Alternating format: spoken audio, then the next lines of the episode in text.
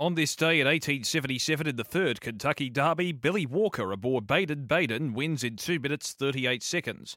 On this day in 1930, the Yankees' future Baseball Hall of Fame first baseman Lou Gehrig becomes the first to hit three home runs three times as New York outscores the Philadelphia A's 20 to 13. And on this day in 1955, the oldest man to ever drive at a Grand Prix at age 55 finishes sixth. As we celebrate this day for Tobin Brothers Funerals Celebrating Lives, visit tobinbrothers.com.au.